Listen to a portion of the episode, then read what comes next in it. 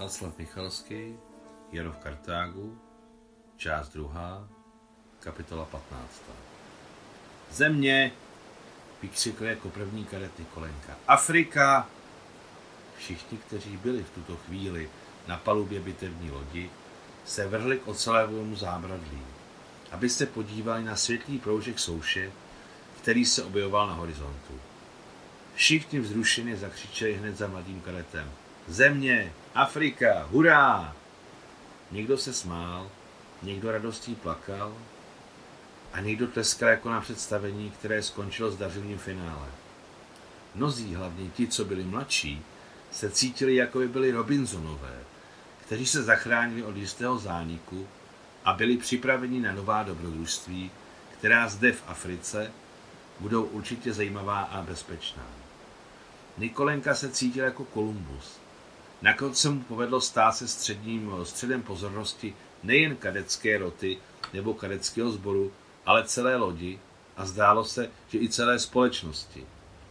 Ano, byl velmi ctižádostivý chlapec a ve svých 14 letech již dávno toužil po hrdinství, hrdinských činech a slávě. Již dávno nosil ve své vojenské brašně maršálskou hůlu. Tuto zázračnou minutu triumfu si nejen zapamatoval navždy, ale nesl si v srdci celý dlouhý bouřlivý život. Sladké opojení, které tehdy pocitoval, jež bylo náhodou první, v mnohem určilo jeho další cíle a vítězství. Vždy ho vedlo, jak tehdy, když se stal odvážným letcem námořních sil USA, tak později, když se dostal mezi významné letecké inženýry, již poměrně vysokém věku, když se jako 70-letý proháněl noční Paříží ve svém luxusním sportovním autě. To všechno měl před sebou. A zatím malý, pohublý Nikolenka hrdě stál, držel se za zábradlí a jeho odstávající uši něžně prosvěcovalo slunce. Nikolenko, ty vejdeš do historie ruské flotily, gratuluju ti. Přiběhla k němu Mášenka a políbila ho narty. Chtěla na tvář, ale sekla se a povedlo se jí to narty. Ani se mu nesnilo, že by ho někdy políbila krásná mášenka, která se k němu obyčejně chovala jak k neživému předmětu. Tak tohle znamená prvenství. To je ta chuť vítězství. Chuť mášenči na polibku se usadila na jeho rtech na věčnost. Jak ho nazvat? Měkký, tvárný, slaný od mořského větru, něžný, horký, jablečný, medový? Ne, to nelze popsat. A Mášenka letěla dál a na Nikolenku hned zapomněla. Ten památný den 25. prosince 1920 podle nového kalendáře, na který poslední eskadra ruské celské flotily přešla, jak odplula z Konstantinopole k africkým břehům, byl na pobřeží Černého kontinentu velmi tichý, jasný a požehnaný. Lehká pobřežní brýza příjemně ovývala rozpálené tváře budoucích ruských kolonistů. Slunce, i když stálo vysoko na čistém nebi, jeho paprsky moc nepálily a neoslepovaly. Vzduch měl teplotu 20, 20, 23 stupňů a teplota vody byla určitě o 5 6 nižší. Rajská pohoda. Nádhera! Bože je vidět tak daleko. Podívejte, tamhle už nám poslali lodi voda. Kde? A tamhle pluje člun pod francouzskou vlajkou. Vidíte tak daleko? Jsem daleko zraká. Pokud se dožijete mých let, také budete vidět daleko. I když do budoucna neuvidíte dopředu ani den ani hodinu. Vítězně zakončila řeč upjatá stařenka. Dámy si veselé a vzrušeně povídali, měli už moře plné zuby a tak si jim chtělo na hříšnou zem. Instinktivně se začínali malovat v očekávání brzkého přistání. Vždy dohodnutému místu nepřipluli v noci, ale uprostřed bílého dne všichni byli přesvědčeni, že jsou před nimi jen nevelké formality a ahoj Afriku. Na zádi ruské bitevní lodi se třepetala ondřejská vlajka a na předních stěžních vlály vlajky francouzské republiky. V nich byla, podle mínění mnohých, ochrana a oni se upínali k brzkému bratrskému setkání na břehu. Bizerta byla francouzská vojenská námořní základna a Francie byla jediný stát, který uznal vládu Jižního Ruska, Frangelovu vládu, a to znamenalo, že uznala i je, uprchlíky, za plnoprávné ruské občany, bytě jihu. Ale to všechno byla právní kazuistika. A byla podstatná? Podstatné bylo, že Francie podala nezištnou pomocnou ruku ruským lidem. Břeh se rychle přibližoval a rozšiřoval. Brzy byly i prostým okem vidět obrysy bílého města a přístaviště s mnoha loděmi. Teď už nejen daleko zraká stařena, ale všichni dobře viděli malou francouzskou loď, která jim rychle plula v ústrety. Všichni dělali malou revizi svého harampádí. Mluvili o výjimečné šlechetnosti a nezišnosti francouzů, o tom, že v Tunisku pravděpodobně žijí černoši a v souvislosti s tím vzpomínali na Puškina. Ale jedna opravdu sečtělá dáma řekla, že autor vyhlasného Zlatého osla Apuleius byl také Arab a také byl černý. A nikdo ji neopravil. Neobjasnil, že Arabové jsou spíše bílí než černí. A Apuleius byl berber a skutečně v těchto místech žil, lépe řečeno 100 kilometrů na jeho východě od Bizerty bývalém Kartágu. Kadeti a žandarmaríni si vyrazili rozebrat zbraně, ale důstojníci je zadržovali.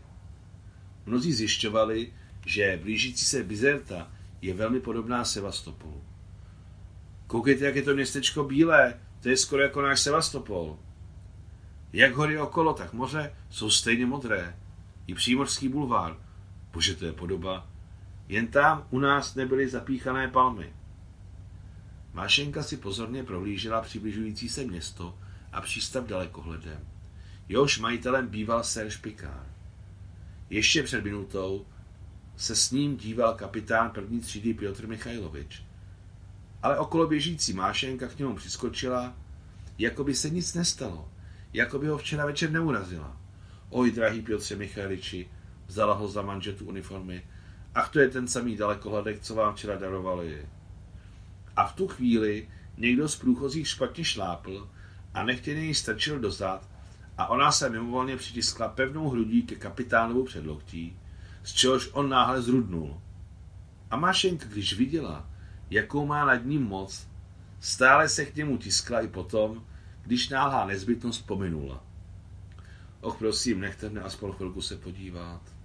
Nevinně blízkajíc svýma světle hnědýma očima, které slunce ještě zesvětlovalo, zašvitořila Mášenka a natáhla ruku k dalekohledu.